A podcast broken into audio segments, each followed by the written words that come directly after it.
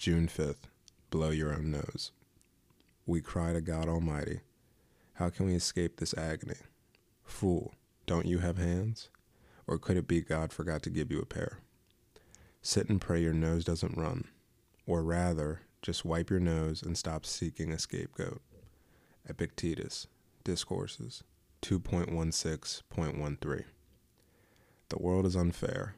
The game is rigged. So and so has it out for you. Maybe these theories are true, but practically speaking, for the right here and now, what good are they to you?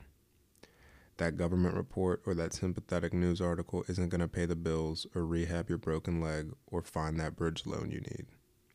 Succumbing to the self pity and woe is me narrative accomplishes nothing. Nothing except sapping you of the energy and motivation you need to do something about your problem.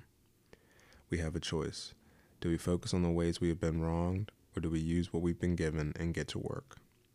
Will we wait for someone to save us, or will we listen to Marcus Aurelius' empowering call to get active in your own rescue if you care for yourself at all and do it while you can? That's better than just blowing your nose, which is a step forward in itself.